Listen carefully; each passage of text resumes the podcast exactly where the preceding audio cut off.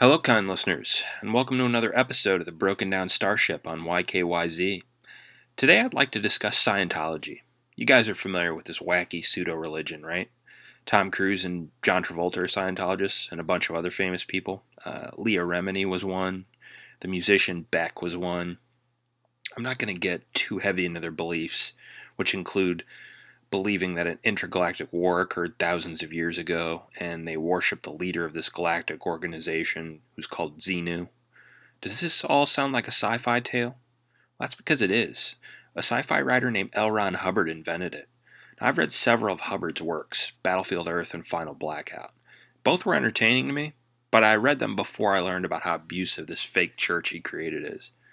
Now, I can't bring myself to read anything by him. Why did he invent this religion? Did he have a holy vision like many prophets have? Well, his wife said this about him The only way to make any real money was to have religion. That's essentially what he's trying to do with Dianetics. Get a religion where he could have an income and the government wouldn't take it away from him in the form of taxes. That's her quote. Scientology to me is the worst example of when science fiction becomes fact, even though its tenets and beliefs are far from facts. Thanks for tuning in.